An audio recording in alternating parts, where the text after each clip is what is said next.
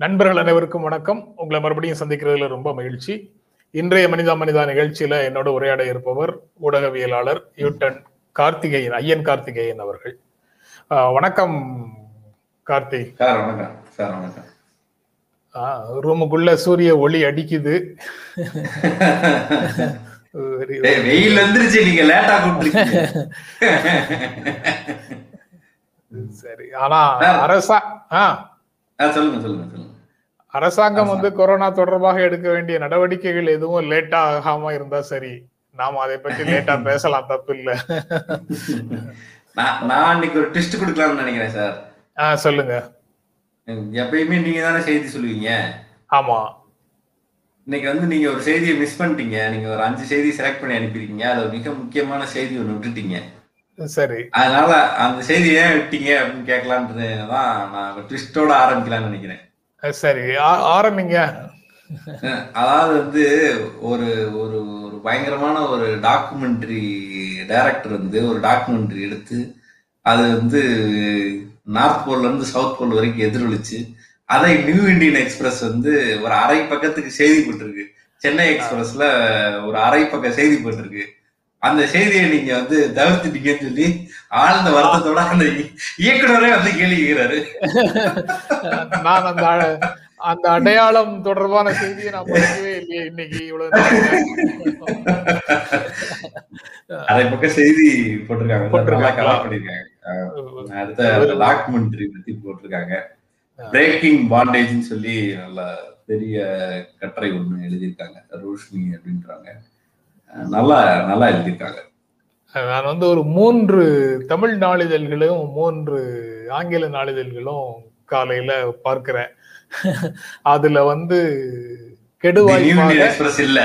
அது கெடுவாய்ப்பாக பத்திரிகை இல்ல. சார் டாக்குமெண்ட்ரி பத்தி செய்தி வரும்போது எப்படி சார் அது இல்லாமா?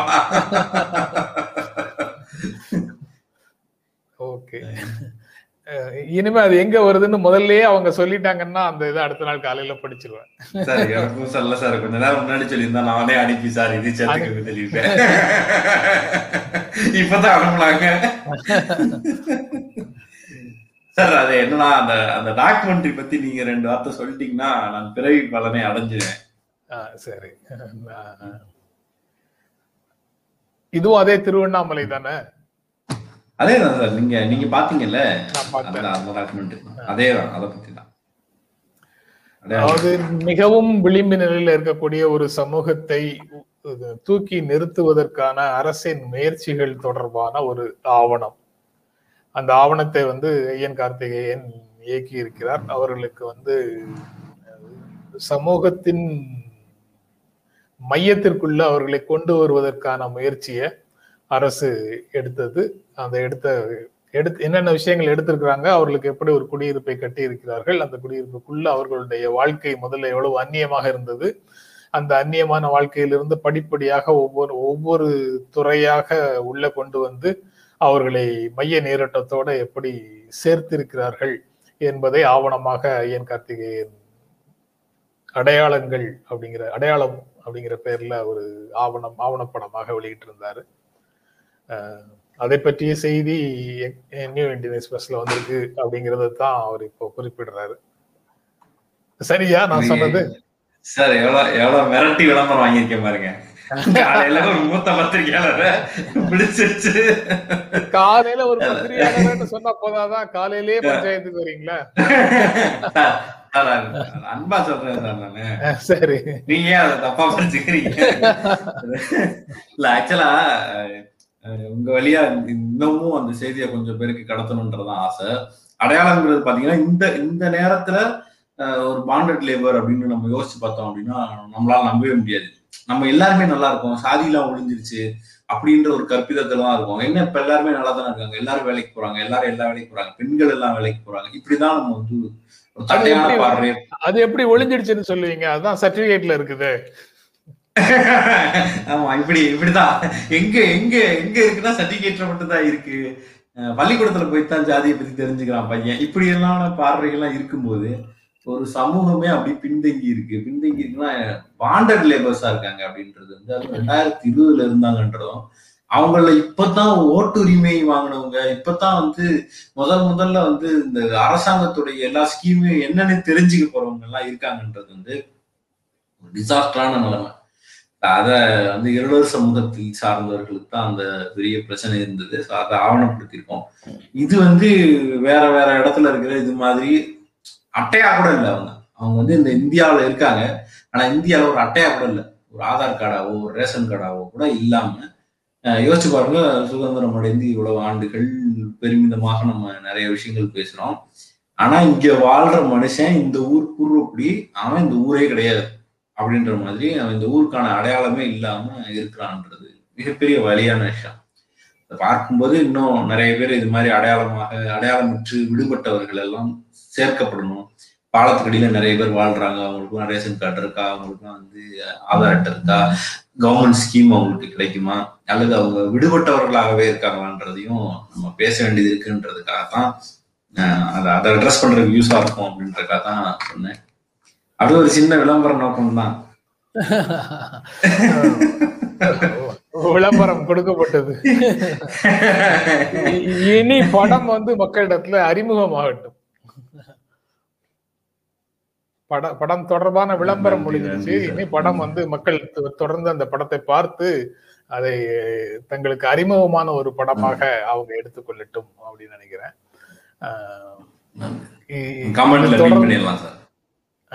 இது தொடர்பாக இது தொடர்பாக பெரிய கடன்லாம் உங்களுக்கு வந்திருக்காது அப்படின்னு நினைக்கிறேன். ஏன்னா கடன் தொடர்பான விஷயங்களை தொழில் நிறுவனங்கள் சிறு கடன்களை செலுத்துவதற்கு ஒன்றிய அரசிடம் கால அவகாசம் கோருமாறு பன்னெண்டு மாநில முதலமைச்சர்களுக்கு மு. க. ஸ்டாலின் கடிதம் எழுதியிருக்கிறாரு. பன்னிரண்டு மாநிலங்களும் தங்களுடைய மாநிலத்தை சேர்ந்த தொழில் நிறுவனங்கள் வாங்கிய கடன்களுக்கு இந்த இடைப்பட்ட காலத்தை அவகாசமாக கொடுக்கணும். அதற்கான பீனல் இன்ட்ரெஸ்ட் எதுவும் போற்றக்கூடாது. இந்த தவணைகளை சற்று தாமதமாக பெற்றுக்கொள்வதை உருவாக்கி தரணும் அப்படிங்கிற கோரிக்கையை முன் வச்சிருக்கிறாரு நீங்க எப்படி பார்க்குறீங்க அதை? ரொம்ப முக்கியமானது. இது வந்து அந்த கோரிக்கையுடைய முக்கியத்துவத்தை தாண்டி தான் மட்டும் அதை எழுப்பாம இன்னொரு ஒரு பன்னிரெண்டு மாநில முதல்வர்களையும் அதோட இணைச்சிக்க முயற்சி எடுத்திருக்காரு என்ன கேட்டா இன்னும் சில மாநில முதல்வர்களை ஏன் விட்டாரு அப்படின்னு கூட எனக்கு தோணுது. இருக்கிற எல்லா மாநிலத்தையும் பிடிச்சிருக்கலாமே பன்னெண்டோட ஏன் நிக்கணும்ன்ற மாதிரி ஸோ இது ரொம்ப நல்ல முயற்சி அப்படின்னு தான் நினைக்கிறேன். ஏன்னா சிறு குறு தொழில் எப்படிலாம் நசுக்கப்பட்டிருக்கு அப்படின்றது வந்து நமக்கு ஃபீல்டில் பார்க்குறவங்களுக்கு தெரியும். ஃபர்ஸ்ட் பேண்டமிக் ஆசை ஆசையாக தன் தொழில் நிறுவனத்தை கட்டமைத்த பலர் அந்த இடத்தை இழந்தாங்க. ஒரு ஒரு ஒரு இடத்த வந்து ஃபுல் இன்டீரியர் பண்ணியிருப்பாங்க வெளியில எக்ஸ்டீரியர் பண்ணியிருப்பாங்க அழகழகான வண்ண விளக்குகள்லாம் வச்சிருப்பாங்க. இந்த எல்இடி டிசைன் பண்றதுக்கே லட்சக்கணக்கில் ஆகுது. ஒரு சின்ன எல்இடி போட்டாவே அதுக்கு ஒரு குறிப்பிட்ட அமௌண்ட் வாங்குறாங்க. பெரிய அளவுக்கு பண்ணவங்க பிரம்மாண்டமா பண்ணவங்க எல்லாரும் மாத வாடகை எனக்கு வந்து இதுல ஐம்பதாயிரம் போகுது. ஒரு லட்சம் போகுது. நான் எப்படி பண்ண முடியும்? அப்படின்னு சொல்லி கடையை இழுத்து சாத்தியவர்கள் நிறைய.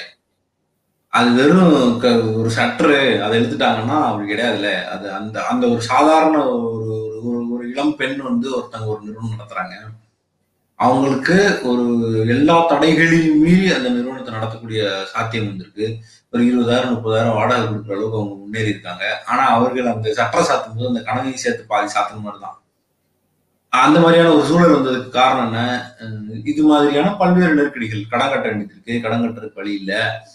வாடகை கட்ட வேண்டியது இருக்கு வாடகை கட்டுறதுக்கு வழி இல்லை. இப்படி பல்வேறு நெருக்கடிகளுக்கு உள்ளாயிருக்கு.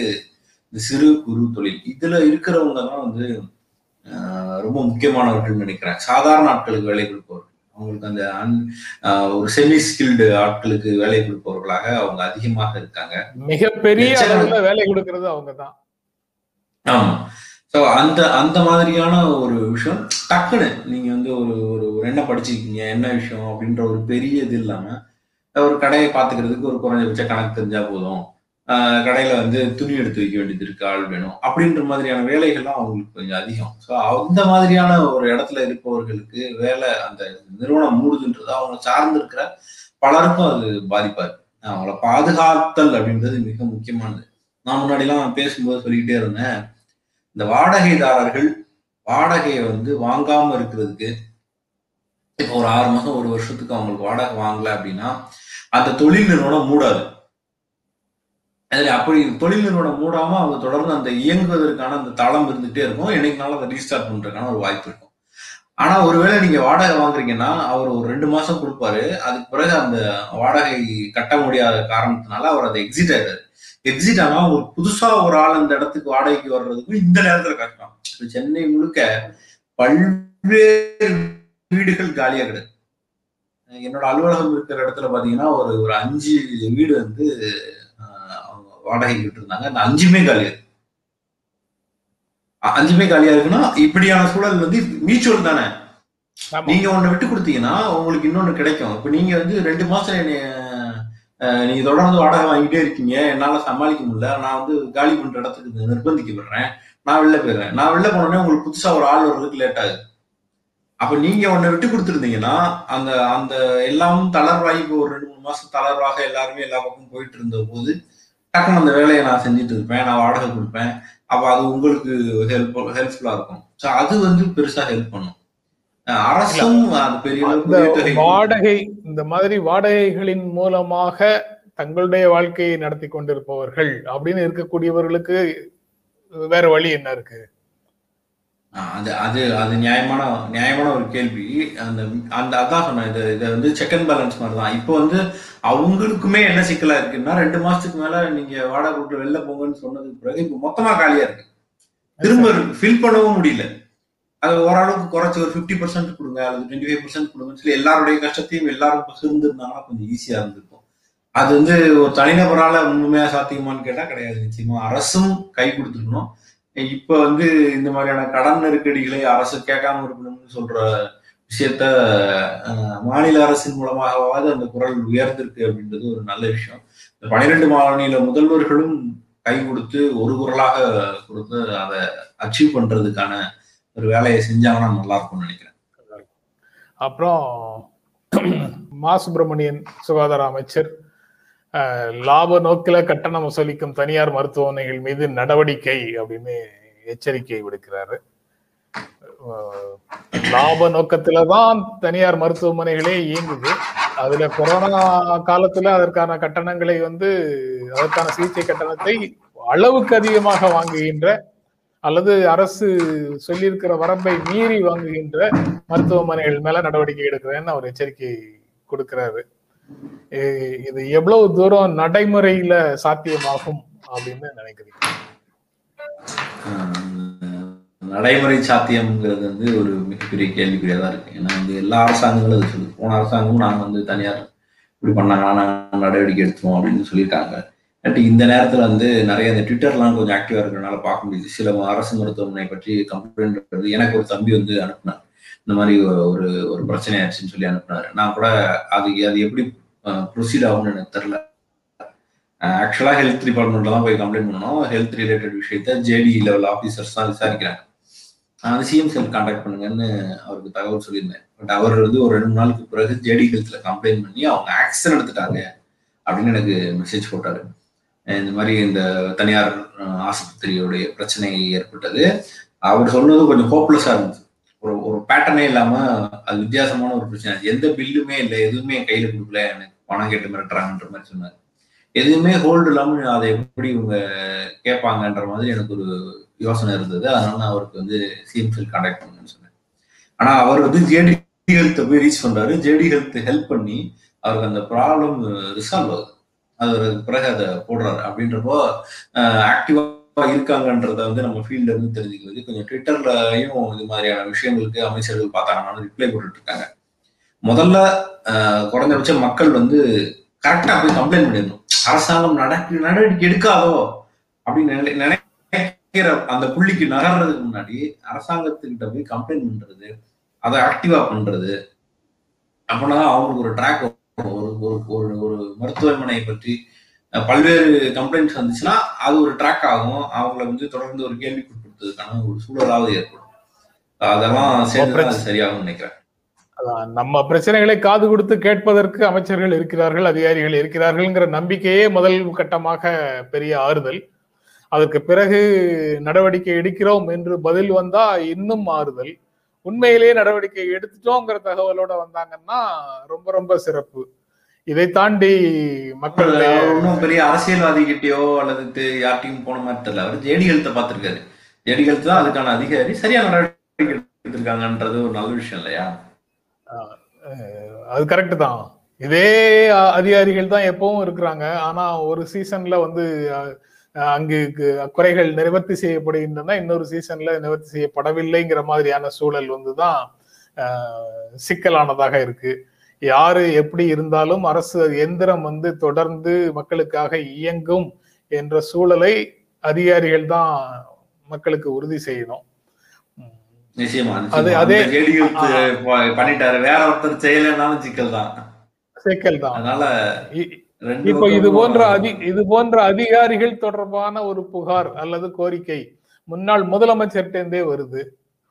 கொரோனா தொற்றால பலியானவர்களுடைய இறப்பு சான்றிதழ்கள்ல கொரோனா மரணம் என குறிப்பிட எடப்பாடி பழனிசாமி வலியுறுத்தல் அப்படின்னு அந்த செய்தி இருக்குது.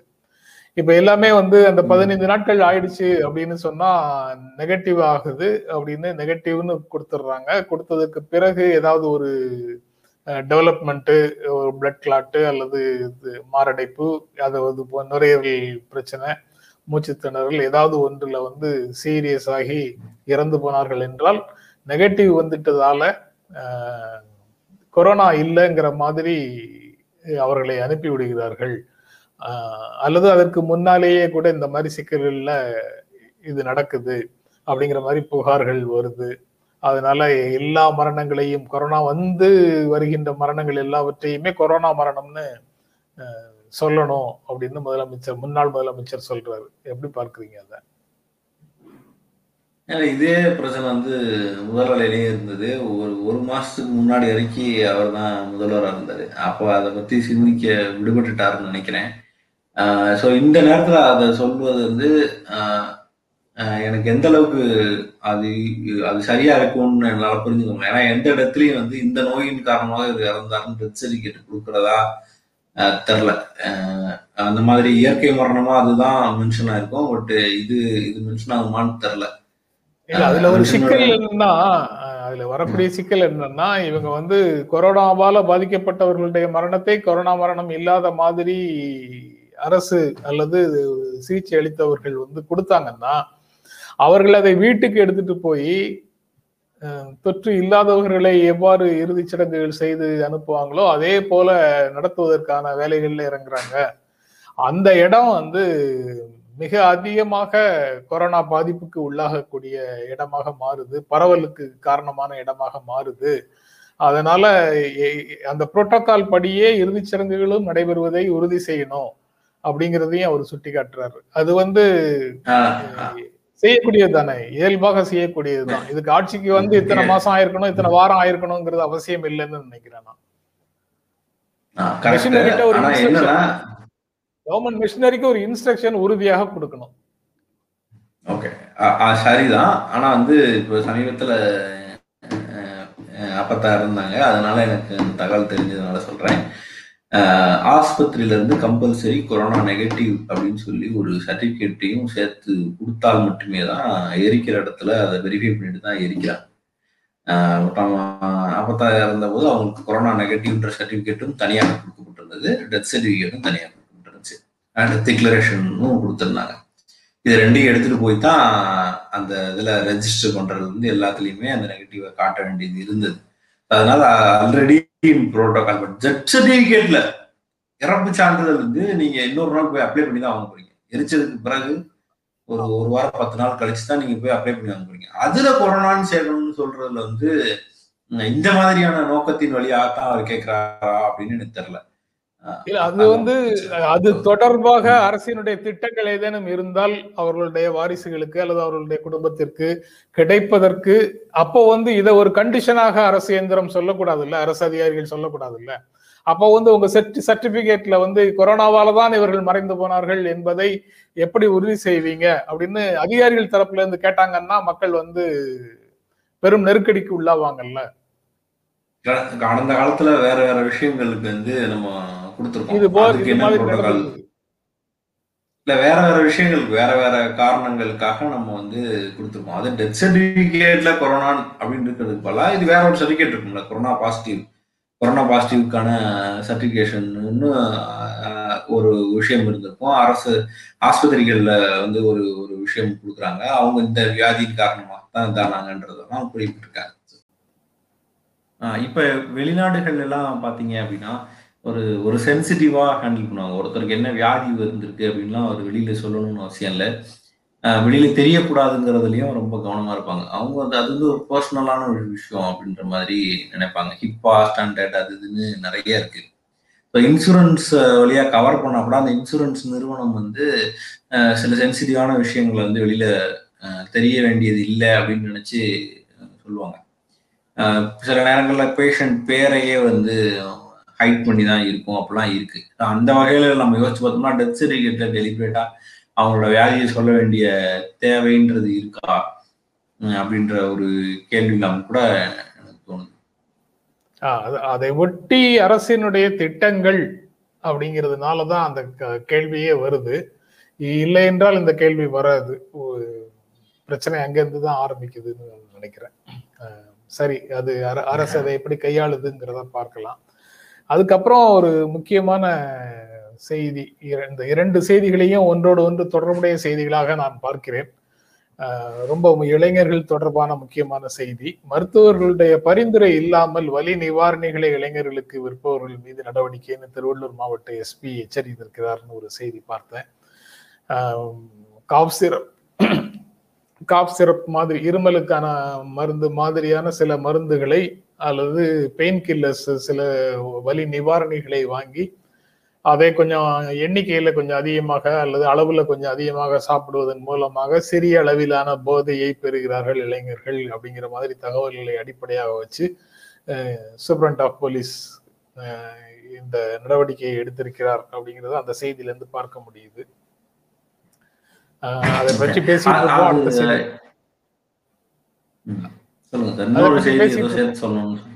சேர்த்து சொல்றது அதுக்கு உரையாடலின் போக்குல அதை கொண்டு வரலாமான்னு நினைச்சேன். சரி சரி சரி. நீங்க சொன்னதுனால நான் வெயிட் பண்ணிட்டேன் வேற இப்ப அந்த இப்ப இது வந்து ஒரு காமன் ப்ராப்ளம் தான் இது எல்லாருக்கும் தெரிஞ்ச ஒரு விஷயம் தான் ஒரு காலேஜ் இப்ப ரீசெண்ட் டைம்ல காலேஜஸ்ல வந்து வெளியே வந்தவங்களுக்குலாம் இந்த விஷயம் ஓரளவுக்கு தெரியும். குறிப்பா வந்து மெடிக்கல் காலேஜ் சம்மந்தப்பட்டவர்களுக்கு வந்து இது நல்லா தெரிஞ்சிருக்கும். அதுல இருக்கிற அந்த அந்த ஆல்கஹால் கண்டென்ட்டை வந்து கன்சியூம் பண்றதுன்ற ஒரு பழக்கம் இருக்கு. இன்னும் ஒரு இன்னும் ஒரு ஒரு போதைப் பொருள் இருக்கு. அது வந்து ஸ்டேஷனரி ஐட்டு ஸ்டேஷனரியில கிடைக்கிற ஒரு போதைப் பொருள் தான். அது பேரை சொல்லி அது மூலமா யாரும் இன்ஃபுளுன்ஸ் ஆயிடக்கூடாதுன்ற சொல்ல தவிர்க்கிறேன் எங்க கிடைக்கும்னு சொல்லாம இருக்கலாம்ல ஸ்டேஷனரியில கிடைக்கிறதுங்கிறது ஸ்டேஷனரி எல்லாம் கிடைக்கிறது மாதிரி ஆயிடாதா அது அது எதுக்காக சொன்னேன் அப்படின்னா அந்த மாதிரி ஒரு எளிமையான ஒரு விஷயத்தின் மூலமாக அது நிறைய பேர் ஓவர் கன்சியூம் பண்றாங்க. விலை குறைவா இருக்கு அப்படின்றக்காக அந்த போதையை வந்து பயன்படுத்துறது பார்க்க முடியுது ஸோ எனி கண்டென்ட் ஆஃப் ஆல்கஹாலை வந்து வேற மாதிரி யூட்டிலைஸ் பண்றது. எப்படி இந்த லாக்டவுன்ல வந்து எதுல இருந்தாவது ஆல்கஹாலை பிரிச்செடுக்க முடியுமான்னு சொல்லி மக்கள்லாம் இந்த இந்த ஹேண்ட் சானிடைசர்ல இருந்து ஆல்கஹாலை பிரித்தெடுக்குது இப்படி கிண்டலெல்லாம் வீடியோ போட்டுக்கிட்டு இருந்தாங்க. ஸோ அந்த மாதிரி மக்களுக்கு வந்து அந்த போதை தேவை அப்படின்னு இருக்கிறவங்க ரொம்ப அதிகமாக அதை கன்சியூம் பண்ற வேலைன்றது நடந்துகிட்டே இருக்கு. இது ரொம்ப கால பழைய பிரச்சனையும் கூட. நீங்க நேரடியா ஒரு போதைப் பொருளை வாங்கும்போது சிக்கல் இருக்கு. ஆனால் ஒரு பெயின் கில்லர் வழியாக அந்த போதை மாத்திரைகளாக அதை மாற்றிக்கொள்வது அல்லது ஒரு காஃப் சிரப் மூலமாக அதை மாற்றிக்கொள்வது அப்படின்றது வந்து எளிமையாக ஈஸியாக போய் யாராலையும் வாங்கிட முடியுன்ற மாதிரி இருக்கிறதுங்கிறது வந்து ஒரு வருத்தத்துக்குரிய ஒரு விஷயம். அது என்ன செய்யும்? அதனால என்ன நடக்கும் உடம்புக்கு அப்படின்றத பத்திய அவேர்னஸும் பெரிய அளவுக்கு இருக்கிறது இல்லை நான் சொன்ன அந்த ஸ்டேஷனரி பொருள் பிரச்சனை வந்து மிகப்பெரிய பிரச்சனை. அந்த அந்த ஸ்டேஷனரி கடைகளில் இருப்பவர்களுக்கே அது தெரியும். பையன் அதை எதுக்கு வாங்குறான்? அதை படிக்கிறதுக்கு பயன்படுத்த போறானா? அது படிக்கிற தொடர்பான ஒரு உபகரணம் அது. அல்லது அவன் வந்து போதையாக அதை எடுத்துக்கொள்ள போகிறான்ன்றது அவருக்கு நல்லா தெரியும். ஆனாலும் அவர் கொடுப்பாரு. அந்த செய்தியினுடைய முக்கியத்துவமே அங்கதான் வருது. அந்த செய்தி வந்து இது போன்ற பொருட்களை வாங்குவதையும் கொடுக்கறதையும் குற்றமாக அவர் பேசுறாரு. ஆனால் இது போன்ற பொருட்கள் இது போன்ற பொருட்கள் மட்டும் இல்ல சாதாரணமா டாஸ்மாக்ல இருக்கக்கூடிய மது விற்பனை உட்பட இருபத்தொரு வயது வரைக்கும் குடிக்கக்கூடாது அல்லது ஏதாவது ஒரு வயது வரம்பு வச்சு குடிக்கக்கூடாதுன்னு ஒரு சட்டம் வச்சிருந்தா அந்த சட்டம் உறுதியாக நிறைவேற்றப்படுகிறதா அப்படிங்கிறத நாம என்றைக்காவது உறுதிப்படுத்தி இருக்கிறோமா அப்படிங்கிற கேள்வி வருது. நீங்க சொன்ன மாதிரி. வெளிநாட்டில் இருக்கக்கூடியவர்கள் வந்து அந்த இருபத்தொரு வயது அப்படின்னு சொன்னா அந்த இருபத்தொரு வயதை வந்து கராராக பயன்படுத்துறாங்க. டேட் ஆஃப் பர்த்துக்கான சான்றிதழ் கொடுத்து தான் நீங்க கடையில வந்து சிகரெட்டோ மதுவோ வாங்க முடியுது. அந்த மாதிரி பெரும்பாலான கடைகள்ல எல்லா இடங்கள்லயும் திருட்டுத்தனமாக வேலை செய்பவர்கள் இருப்பாங்கன்னு வச்சுக்கோங்க. அதனால அங்க அந்த கடையில கிடைச்சது நீங்க என்ன அங்கெல்லாம் கிடையவே கிடையாதுன்னு சொல்றீங்க அப்படின்னு நாலு பேர் வந்து கோவப்படக்கூடாது. பொதுவான நடைமுறையில கொடுக்கறது இல்லை.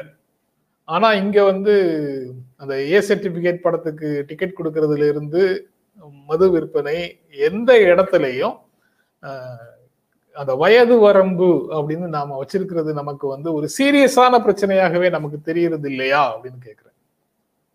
குழந்தைகள் பத்திய நீங்க கேட்ட மொத்த கேள்வியும் நான் இப்படி சுருக்கி கரெக்ட் கரெக்ட் கரெக்ட் கரெக்ட். அதுதான். குழந்தைகளுடைய நலனை பத்தி பெரிய அக்கறை கொண்டு சமூக பார்வையும் இல்லை அப்படின்னு புரிஞ்சுக்க வேண்டியதா இருக்கு. குழந்தைகளை வந்து நம்ம அசால்ட்டா ஹேண்டில் பண்ணுவோம் குழந்தை தானே அது சின்ன பிள்ளைங்க அதை பத்தி தான் பேசும் அப்படின்ற மாதிரியே நகர்ந்து போனோம். ஸோ அவங்களுடைய உளவியல் சிக்கல் அவங்களுடைய உலகம் அவர்களுக்கான வாய்ப்பு அவங்களுக்கு கிடைக்கிற பொருட்கள் கிடைக்கிற பொருட்களின் புழக்கம் அந்த புழக்கத்தின் மிகுதி இதை பத்திலாம் நமக்கு பெரிய அக்கறை இல்லை. ஃபுல்லாக அழுகாமல் அழுகாம இருக்கணும். போன குதிக்கு கையில் கொடு. ஃபுல்லாக அழுகாம இருக்கணும். டிவியை போடு. அஹ் நச நசன்னு அதை என் பின்னாடி நோண்டிகிட்டே இருக்காது. இருந்தா அஞ்சு ரூபா பத்து ரூபா நூறு ரூபா. என்ன தொந்தரவு கொடுத்தாம இருந்தா சரி நீ பிளே ஸ்டேஷன்ல விளையாடு வெளியில போ என்னமோ பண்ணு அப்படின்ற ஒரு அணுகுமுறையும் வீட்லயும் இருக்கு. வெளியில போகும்போதும் அது ரொம்ப அதிகமா இருக்கு. இப்ப அந்த போக் ஷோ அப்படின்ற ஒரு சட்டத்தை பத்தி பேசணும் அப்படின்னா வெளிநாடுகள் இதை எவ்வளவு சென்சிட்டிவா ஹேண்டில் பண்றாங்கன்னா ஒரு அஃபண்டர் அவன் மேல வழக்கு நிலுவையில இருக்கு. ஒரு குழந்தைகளுக்கு எதிரான குற்றத்தை செய்த பாலியல் குற்றத்தை செய்த ஒரு நபர் அப்படின்னா அவனை டிராக்கர்ல போடுறாங்க. இது வந்து நமக்கு வந்து நம்ம அதை எப்படி புரிஞ்சுக்க போறோம் தர ஒருவேளை இது மனித உரிமை மீறிய செயல்னு கூட புரிஞ்சுக்கலாம். ஆனா அந்த குழந்தைகளின் உரிமையை பாதுகாக்கும் போது அந்த மனித உரிமையை நகர்த்திக்கிறாங்க ஒரு அடல்ட்டோட உரிமை முக்கியமா அல்லது ஒரு குழந்தையோட உரிமை முக்கியமானா குழந்தைக்கு தான் அதிக பாதுகாப்பு கொடுக்கணுன்ற அடிப்படையில் அவங்க நினைச்சாங்க ஆனா டிராக்கர்ல போட்டு அந்த குறிப்பிட்ட நபர் பள்ளிக்கூடத்துக்கு அருகாமையில் சென்றாலே அரஸ்ட் அவன் பிள்ளைய கூட அவன் பள்ளிக்கூடத்துல கொண்டே விடக்கூடாது. பள்ளிக்கூடத்தில் போய் பிள்ளை போய் என் பிள்ளையை பிக்கப் பண்ண போறேன் பள்ளி பள்ளிக்கூடம் பார்க்க போகக்கூடாது. ஏன்னா அவன் பீடோ பெல்னு சொல்லி ஏற்கனவே அவன் மேல வழக்கு இருக்கு. அப்படின்ற போது அவனை ப்ராப்பர் டிராக்கர்ல போடுறாங்க. அவ்வளவு குழந்தைகள் மீதான அக்கறையும் பாதுகாப்பு உணர்வும் அதிகமாக வெளிநாடுகள்ல பார்த்துட்டே இருக்கோம். நம்ம அந்த சென்சிட்டிவ்க்குள்ள வந்து போறது ரொம்ப குறைவா இருக்கு. இன்னும் சிறார் எழுத்தாளர்கள்லாம் சொல்றாங்க சிறாருக்கான புத்தகங்களே குறைவா இருக்குன்றாங்க. குழந்தைகளுக்கான உலகத்தையே நம்ம வந்து தொடர்ந்து இக்னோர் பண்றோம். அவங்களுக்கான அந்த ஃபேண்டசி கதைகள் தூக்கி எறியும் போது கூட ஒரு அக்கறை மிகுந்த கதைகளாக அறிவுபூர்வமான கதைகளாக எழுதுறத வந்து அக்கறை செலுத்துபவர்கள் குறைவாக ஒரு ஒரு ஃபேரி ஒரு ஒரு ஒரு ஏஞ்சல் வருவார்கள் எல்லாத்தையும் பார்த்துக் கொள்வார்கள்ன்ற மாதிரியான கதைகளுக்குள்ளேயே தான் இருக்கு. அதுல வந்து இன்ஃபர்மேஷனை புகுத்துவதற்கான கிரியேட்டிவா விஷயங்களை கடத்துவதற்கான அவர்களை விளையாட்டாக அறிவை கடத்துகிற வேலையாக அதை நம்ம பார்க்கறது இல்லைன்னு சொல்லி நிறைய சிறார்கள் சொல்றாங்க. ஓவராலா குழந்தைகள் நலன் மீதான ஒரு ஒரு அசாட்டையான பார்வைன்றது நமக்கு இருந்துகிட்டே இருக்கு. அதோடைய அடுத்தடுத்த வெளிப்பாடுகள் தான் அது. இப்ப நான் சொன்ன அந்த ஸ்டேஷனரி ஐட்டத்தை வந்து நீங்க சொன்னது போல பதினெட்டு வயசுக்கு கீழ் இருக்கிற குழந்தைகள் அசால்ட்டா பயன்படுத்துறாங்க. அதை பத்தின ஒரு பொறுப்புணர்ச்சியும் படபடப்பும் அந்த கடைக்காரர்களுக்கு இருக்கிறது இல்லை. நான் பார்த்த வரையில. சின்ன சின்ன பையன் தான் அதை நிறைய செய்யறான் அந்த சின்ன பையன் பண்ணிட்டு அவன் அந்த போதை கண்களோட பார்க்கும்போது நம்மளை மீறி நமக்கு வந்து ஒரு கோவம் வருது. என்ன என்ன என்ன நடக்குது? ஒரு பச்சை பிள்ளை இது மாதிரி போகுது அப்படின்றப்போ ஒரு ஒரு படபடப்பு வருது. ஆனா அந்த கடைக்காரருக்கு தெரியும். இது இது ஒண்ணு வாங்கினா வந்து ஆறு மாசத்துக்கு பயன்படுத்த முடியும். இ- இவன் ஏன் அடுத்த பொருளை வந்து ரெண்டு நாள்ல வந்து கேட்கறான்னு நிச்சயமா கடைக்காரருக்கு தெரியும். கடைக்காரர் வித்தா போகுதுன்னு நினைக்கிறாரு. அ- அங்க அந்த அந்த சமூகமாக அந்த சென்சிடைசேஷன் நடக்க வேண்டியது இருக்கு. அதோடைய அதோடைய புலங்கு விவரம் அது வேற இருக்கு. அப்ப அதை விற்கிறத தடை பண்ண முடியாது. இதெல்லாம் நீங்க பொறுப்புக்குள்ள தானே கொண்டு வரணும். நீங்க அதோட பர்பஸ் வேற. அந்த பர்பஸ சொல்லி அந்த பர்பஸ்க்காக வாங்குறாங்கன்றப்போ நம்ம அதை எதுவும் பண்ண முடியாது. அது தப்பா பயன்படுத்துங்கிற பொறுப்பு இப்ப சமூகம் எடுத்துக்கணும்ல. அந்த இரண்டாவது செய்தியும் சென்சிட்டைசேஷன் தொடர்பானது தான் அது பெரும்பாலும் நமக்கு உண்டான சென்சிட்டைசேஷனாக நான் நினைக்கிறேன். புதுச்சேரியில நாற்பத்தஞ்சு நாட்களுக்கு பிறகு மதுக்கடைகள் திறப்பு. அப்படின்னு செய்தி. இந்த மதுக்கடைகள் திறப்பு அப்படின்னு சொன்னா மதுக்கு திறந்த உடனே கியூல நிற்கிறவங்களை எல்லாரையும் கா அப்படியே வரிசையை காட்டி அவர்களை வந்து ஒட்டுமொத்த சமூகத்திலிருந்து அவர்கள் அவர்களை வந்து வேறு விதமாக சித்தரிக்கிறதுக்கு ஊடகங்கள் தெரிந்தோ தெரியாமலோ அந்த வேலையை செய்கின்றன அப்படிங்கிறத பார்க்க முடியுது. இந்த செய்திகள்லையும் கூட இவ்வளவு அடுத்து கடையை பூட்டிடுவாங்களோங்கிற கவலையில நிறைய வாங்கி வீட்டுக்குள்ள ஸ்டாக் பண்றாங்க கொண்டு போறாங்கங்கிற ஒரு செய்தி இருக்கு. அதுக்கப்புறம் இவ்வளவு நாள் கழிச்சு கடை திறந்து கடையில போய் நான்கு ஐந்து பாட்டில்களை மொத்தமாக வாங்கி அதை ஆற தழுவி முத்தம் கொடுக்கிறார்கள் அப்படின்னு பாட்டில முகத்தோட சேர்த்து வச்சு வைக்கிற மாதிரியான காட்சிகளை ஒளிபரப்புறாங்க. இது எல்லாமே ஒருவேளை அவர்கள் இந்த குடிப்பழக்கத்திற்கு அடிமையாகி இருக்கிறார்கள் என்பது உண்மையாக இருந்தால் அவர்களை ஒரு நோயாளியாக பார்க்கிற மனநிலை நம்ம கிட்ட இல்லாம போச்சு. அவர்களை உரிய அக்கறையோடு கவனிக்கணுங்கிற உணர்வு நம்ம கிட்ட குறைஞ்சு போச்சு. அவர்களை படிப்படியாக அதிலிருந்து மீட்க வேண்டும்ங்கிற எண்ணம் குறைஞ்சு போச்சு. அவர்களை வந்து உடனடியாக நம்ம கிட்ட இருந்து விலக்கி அவர்களை தனி ஆட்களாக கேலிக்குரியவர்களாக அல்லது ஏதோ பலவீனமானவர்களாக சித்தரிக்கிற அதுல அதுல ஒரு குரூர மகிழ்ச்சி அடைகிற ஒரு மனநிலையை நாம வெளிப்படுத்துகிறோமா அப்படின்னு அந்த செய்திகளை இந்த செய்தியை படிக்கும் போதும் அது போன்ற காட்சிகளை நேற்று ஊடகங்கள்ல கடந்த காலங்கள்ல போன வருஷத்திலேயே பார்க்கும் போதெல்லாம் வந்தது. இன்றுதான் அதை பற்றி பேசுவதற்கான வாய்ப்பு இருக்கு உங்க கூட பேசும்போது. இதை எப்படி பார்க்கறீங்க? நான் அது வந்து ஊடகத்தோட கனிவான பார்வையே இருந்துச்சு. மது பிரியர்கள் அப்படின்னு சொல்லி ஒரு அருமையான டைம் உருவாக்கி அவளை அன்பா அழைச்ச தருணங்களும் இருக்கதான் செய்யுது அது அன்பான அழைப்புன்னு தான் நினைக்கிறீங்க? குறைஞ்சபட்ச வார்த்தையிலேயாவது அன்பு இருக்கா இல்லையா? அந்த மாதிரி பாத்துக்கிட்டேன் நானு. சரி இது வந்து என்னன்னா அரசாங்கம் அனுமதிச்சிருச்சு. குடிக்க கூடாதுன்னு சொல்லி அரசாங்கம் எதுவும் பண்ணல. இந்த காலத்துல வந்து எல்லாரும் சோஷியல் ட்ரிங்கிங் அக்கேஷனல் ட்ரிங்கிங்னு போறாங்க பார்ட்டி ட்ரிங்கிங் போறாங்க. ஒரு ஒரு ஒரு ஒரு வேலை செய்யற இடத்துல வந்து எல்லாரும் சேர்ந்து குடிச்சிட்டு ஒரு மீட்டிங் வைக்கிறது வந்து குடி அப்படின்ற வார்த்தை கூட நம்ம பயன்படுத்துறது இல்லை. பார்ட்டிங் அப்படின்னு வைக்கிறோம். அவங்களுக்கு இருக்கிற அந்த ப்ரிவிலேஜை வந்து சாதாரண மனுஷன் ஒருத்தன் போய் அஹ், குடிக்கும்போது அந்த அது இல்லை. அவங்க வந்து அசிங்கமா பார்க்கறோம் ஒரு ஒருத்தர் பார்ட்டிக்கு போறேன் பார்ட்டி அப்படின்னு சொன்னாரு ஒரு பப்புக்கு போறேன்னு சொன்னாருன்னா அவர் நம்ம பார்க்கிற பார்வைக்கும் அதை ஒரு எளிமையா கடந்து போறதுக்கும் இதுக்கும் ஒரு பெரிய கேப் இருக்குங்கிறத புரிஞ்சுக்க முடியுது. இதுவே நீங்க பப்பை பாத்தீங்கன்னா பெண்களை வச்சு பப்பு போறாங்க அப்படின்னா அதை வந்து ரொம்ப ஒரு மாதிரியா ஊடகங்கள் காட்டுற ஒரு பழக்கம் இருக்கு. பப்பில் சிக்கி கொண்டார். உல்லாச விடுதியில் அந்த மாதிரியான வார்த்தைகளை போட்டு பேசுறத நம்ம கவனிக்க முடியும் ஒரு அதில் அதுல அந்த இந்த ஜெண்டர் டிஸ்கிரிமினேஷனும் வந்துருது இந்த மாதிரி வர்க்க வேறுபாடுகளும் வந்துருது. அந்த அதுல ஒரு ஒரு பெரிய சிக்கல் இருக்கு. இன்னொன்று வந்து நீங்கள் நீங்க சொன்ன மாதிரி யூடியூப்ஸும் சரி அல்லது வந்து ஊடகங்களும் சரி பல நேரங்கள் வந்து அது ஒரு ஈஸியான ஒரு கண்டென்ட்டா இருக்குன்னு நினைக்கிறேன். மது விக்குதா வைக்கலையா அல்லது வந்து அவர்களோட பேசும்போது அவர்கள் உளறுவது? உங்களுடைய எனக்கு மது கிடைக்கலன்ற அந்த ஒரு ஒரு அந்த அடிக்ஷனின் வழியா வர கோபம் அதுல வந்து நிறைய கண்டென்ட் கிடைக்கும்னு நம்புறாங்க. ஒரு ஒரு ரீசெண்டா ஒரு ஒரு வீடியோ பயங்கர வைரல் ஆச்சு. ஒரு தம்பி வந்து இங்கிலீஷ்ல பயங்கரமா ஏதோ ஒரு டைலாக் சொல்லுவார். ஒரு அதை வந்து வேற வேற விதமா பரப்புனாங்க. பாருங்க ஒருத்தர் குடிகாரர்னு சொல்றீங்க. பாருங்க அந்த தம்பி எவ்வளவு அழகா இங்கிலீஷ்ல நிறைய வசனம்லாம் சொல்றாரு பாருங்க. அவர் சொன்னது இதுதான். அவ்வளவு வேகமா அந்த வசனத்தை யாரால சொல்ல முடியும்? அப்படின்னு சொல்லி அதுக்கு அந்த வா- அந்த வார்த்தைகளை எழுதி அதுக்கு அர்த்தத்தெல்லாம் எழுதி இப்படிலாம் ஒரு குரூப் பண்ணிட்டு இருந்துச்சு. பட் உண்மை என்னன்னா அவர் வந்து இந்த ஆல்கஹால் அனாமலி அப்படின்னு சொல்லி வச்சிருக்காங்க இல்லையா குடியிலிருந்து மீட்போர் சங்கம் மாதிரி ஒருத்தர் ஒருத்தரை இணைச்சிக்கிட்டு நானும் குடிக்கல நீயும் குடிக்காதன்னு சொல்லி பேசுற சங்கம் இருக்கு. அந்த சங்கத்துடைய புத்தகத்துல இருக்கிற முதல் ஸ்டான்ஸா தான் அது. அது அவர் அது தெரிஞ்சனாலே அவரை செலிப்ரேட் பண்றதுக்கு ஒண்ணு இல்லை. அவர் மீட்புக்கு போயிருக்காரு மீட்புக்கு போகும்போது சொல்லி கொடுத்துருக்காங்க. அது நினைவு இருக்கு அவர் ஆனா குடிக்கிற நிறுத்தல அவரு. அது தெரியாம மக்கள் வந்து வேற வேற மாதிரி எழுதிட்டு இருந்தாங்க. இதெல்லாம் வந்து வைரல் ஆகும்போது மக்கள் வந்து வேற வேற மாதிரியான ஒரு இச்சுக்குள்ள போயிட்டே இருக்காங்க. அது அவங்களே அடுத்த இடத்துக்கு நடத்துறாங்க பாத்தீங்கன்னா பாத்தீங்களா இவர் எவ்வளவு பெரிய அறிவாளி அப்படின்னு ஒருத்தர் பேசுறாங்க. குடிக்கு இது போய் போய் இவ்வளவு இங்கிலீஷ்ல பேசிக்கிட்டு இருக்கு. இப்படின்னு ஒருத்தர் பேசுறாங்க. இவ்வளவு விஷயம் தெரிஞ்சவன் இப்படி போய் குடிச்சிட்டு இருக்கானு பேசு இது அதை சுத்தி வேற வேற டிஸ்கஷன் போயிட்டே இருக்கு. கடைசி வரைக்கும் வந்து இதுதான் இதுதான் விஷயம்ன்றது யாருக்குமே தெரியல. இந்த மாதிரியான ஒரு அவர்களை நோக்கி ஒரு உலகமாக சித்தரிக்கிறது அவங்கள விளையாட்டு பொருளா பாக்குறதுன்றது தொடர்ந்து நடந்துட்டே இருக்கு. சமூகமா என்ன எல்லாத்தையும் தாண்டி இந்த டாஸ்மாக் மாதிரியான விஷயங்கள் அஹ், கிராமங்கள்ல கிடைக்கிறத குறைக்கிறது ஓவராலா குறைக்கிறது அப்படின்ற ஒரு ஒரு டிஸ்கஷன் இந்த இந்த தேர்தல்லே ஒளி எதிரொலிக்கல. அதுக்கு முந்தைய தேர்தல் அது இருந்துச்சு. ஒருத்தர் போராடி இறந்தாரு டவர்ல ஏறி இறந்தாரு. இப்போ இது மாதிரியான சம்பவங்கள்லாம் அப்போ ஒரு தாக்கத்தை ஏற்படுத்துச்சு. அதையே மக்கள் எளிமையா கடந்து போயிட்டோம்னு நினைக்கிறேன்.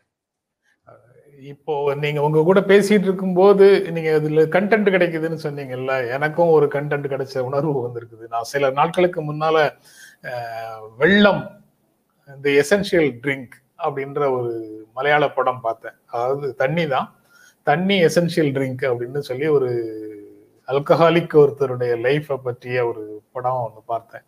இந்த செய்தியையும் அந்த படத்தையும் ஒப்பிட்டு பா- ஒப்பிட்டு ஒரு கண்டென்ட் வந்து இப்போ இந்த உங்க கூட பேசிட்டு இருக்கும்போது எனக்கு தோன்றுகிறது. செய்திகள் இவ்வளவுதான். நம்ம நிகழ்ச்சி நிறைவு செய்யலாம்னு நினைக்கிறேன். இந்த நிகழ்ச்சியில கலந்து கொண்டு உங்களுடைய கருத்துக்களை பகிர்ந்து படத்தை பத்தி ஆரம்பிச்சுட்டு அப்படியே பாதியிலே விட்டுட்டீங்க. ஒரு வார்த்தையா சொல்லிட்டு வச்சிருக்கீங்க இல்லைன்னா எனக்கு ரொம்ப குறுகுறுன்னு இருக்கும். ஆஹ் நீங்க முடிந்தால் படத்தை படத்துக்கான விளம்பரத்தை சொல்லி முடிச்சிடுறேன். அல்லது இன்று மாலைக்குள்ள. நான் வந்து அதை பற்றி பேசுகிறேன். நன்றி நன்றி நன்றி. இன்னைக்கு இரவு ஒன்பது மணிக்கு அதை கூட நல்லா இருக்கும் சார். நன்றி சார். இரவு ஒன்பது மணிக்கா? சரி. நூறு ஜன்னல்கள்ல இன்றைக்கு அதை பற்றி பேசிடலான்றீங்களா? இல்ல இன்றைக்கு வேறு. வேறு வேறு வேறு வேறு விருந்தினரை. ஃபிக்ஸ் பண்ணியாச்சு. நாளைக்கு பண்ணிடலாம் நாளைக்கு பண்ணிடலாம். அல்லது அல்லது சரி. இடையிலேயே கூட நம்ம வாரத்துல. இந்த வாரத்துல. சரி. இந்த வாரத்துல. பேசிடலாம். ரைட் ரொம்ப நன்றி நன்றி. மீண்டும் சந்திப்போம். மீண்டும் சந்திப்போம். நன்றி வணக்கம். எங்களுடைய வீடியோ உங்களை நேரடியாக வந்து சேரணும்னா ஜென்ரா மீடியாவை சப்ஸ்கிரைப் பண்ணுங்க. இது குறித்த அப்டேட்ஸ் உங்களை வந்து சேர்வதற்கு பெல் ஐக்கானை கிளிக் பண்ணுங்க.